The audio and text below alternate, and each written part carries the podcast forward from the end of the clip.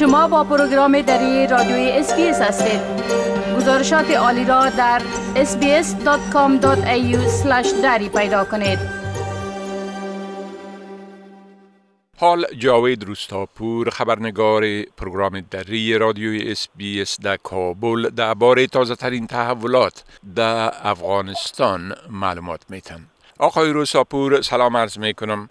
خب اولتر از همه گفتم میشه که زنا باز هم در یک قطنامه خواهان حقوقشان شده. اگر لطفا در این باره معلومات بتین با سلام و وقت بخیر. آقای شکیب بله همان گونه که شما گفتین روز گذشته شما از مدافعان حقوق زنان در کابل در یک گرد امایی با نشر یک قطنامه از امارت اسلامی خواستند که بر بنیاد تعهداتشان و همچنان خواستهای جامعه جهانی زنان را در ساختار حکومت سهیم سازند. این بانوان که به مناسبت کارزار 16 روزه پیکار با خشونت در, در برابر زنان که همه ساله در کابل برگزار می شد گرد هم آمدند و از امارت اسلامی طالبان خواستند که بر بنیاد ارزش های اسلامی باید زنان در ساختارهای سیاسی و اقتصادی اجتماعی سهیم باشند.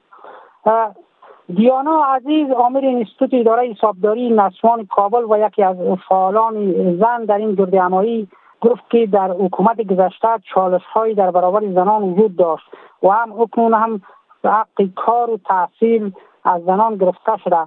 ولی از امارت اسلامی می‌خواهیم تا وعده هایی که دادن آن را عملی کنند. بانوان همچنان تاکیدشان ای بود که آنان حق را می‌خواهند که اسلام برشان حق قائل شده و بیشتر از این چیزی نمی‌خواهند آنچه که حق و حقوق که اسلام برای زنان قائل شده در چارچوب همون امارت اسلامی طالبان باید را رعایت کنه و به زنان حق بدهد. خب در گزارش گفته شده که 50 درصد مراکز آموزشی در افغانستان بسته شده یا فعالیت هایشان کاهش یافته. بله. دقیقا اتحادیه مراکز آموزشی خصوصی در یک اعلامیه گفته که در سه ماه گذشته 50 درصد مراکز آموزشی در سراسر افغانستان مسدود شده یا کاهش یافته فعالیت هایشان 50 درصد. اعضای این اتحادیه میگن که آموزش خصوصی که شامل کورس ها میشه مکاتب میشه و پانتون های خصوصی میشه. به دلیل از که مشکلات اقتصادی برشان پیش آمده یا فعالیت های خود کاهش دارن یا یک تعدادی از این مراکز بسته شدن.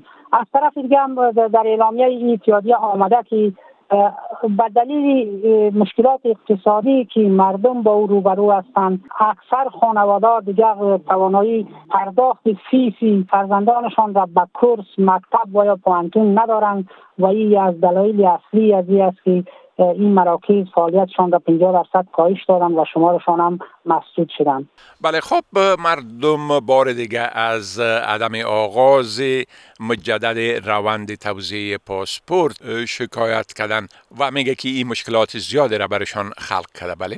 روز 13 روز می‌شد که روند توزیع پاسپورت در کابل به دلیل آنچه مشکلات تخنیکی مسئولان اداره پاسپورت می‌خواهند متوقف شده و پایتخت نشینان کشور خواهانی از سرگیری روند توزیع پاسپورت هستند.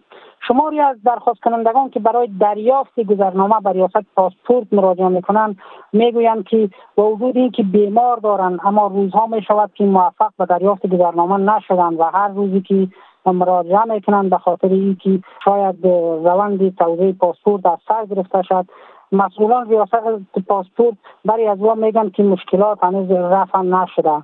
همچنان مسئولان ریاست پاسپورت می‌خوان تا روند توزیع گذرنامه در پایتخت از سر گرفته شد. اونا هم تلاش دارن و به مردم میگن که ما تلاش خود را داریم ولی میگن که مشکل تکنیکی زیاد است. بخشی از database که مربوط یعنی ریاست مربوط پاسپورت میشه یا data center که شامل بایومتریک وزارت امور داخله می‌شد طالبان مدعی هم که این از سوی خارجی ها تخریب شده و اینا در تلاش از که افراد مسلکی را آوردن تا را دوباره بازسازی کنند به اصطلاح یا دوباره ترمیم کنند و روند توزیع پاسپورت را از سر بگیرند.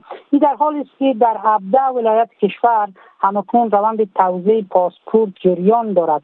ولی این توزیع برای کسایی است که قبلا یا پروسه را طی کردن طی مراحل کردن اسناد خود را بایومتریک شدن و پولی به پاسپورت را در بانک تحویل دادن به نوبت یا روزانه در هر ولایت بین 150 تا 300 نفر برشان پاسپورت توزیع میشه. اما آنچه در کابل سبب متوقف شدن روند توزیع پاسپورت شده این مردم را با مشکلات زیاد مواجه کرده. به دلیل کابل پایتخت است و اینجا جمعیت بیشتر از تمام ولایات زندگی می‌کند. سهولت پرواز و انتقال از اینجا به کشورهای همسایه آسانتر است. و این دلیل مردم بیشتر در کابل تجمع کردن و تقاضا همی است که هرچی عاجل باید روند توزیع پاسپورت از سر گرفته شد بله. خب مسئله دیگه ایست که طالبا وعده کرده که ماشات معمورین و کارمندان عادلانه تر می سازن اگر در این باره یک مقدار معلومات بتین عبدالسلام حنفی معاون نخست وزیر گروه طالبان یا معاون رئیس الوزرای طالبان می‌گوید که این گروه در تلاش است تا معاشات کارمندان دولتی را عادلانه و منظم بسازند. تلویزیون دولتی به نقل از آقای عنفی گزارش کرد که معاشات کارمندان دولتی در حکومت پیشین ناعادلانه و به اساس لزوم دیدها بوده است. عنفی گفته که بر اساس لزوم دیدهای حکومت پیشین معاشات کارمندان یکسان نبوده و این لزوم دیدها به اساس یمون رابطه ها بوده و یا تلاش می‌کنند که این رابطه را از بین ببرند و به جای رابطه هم و اساس کار که هر کس مطابق درجه تحصیلش و جایی که کار می‌کند بحثش رتبهش باید معاشات را عادلانه بسازند.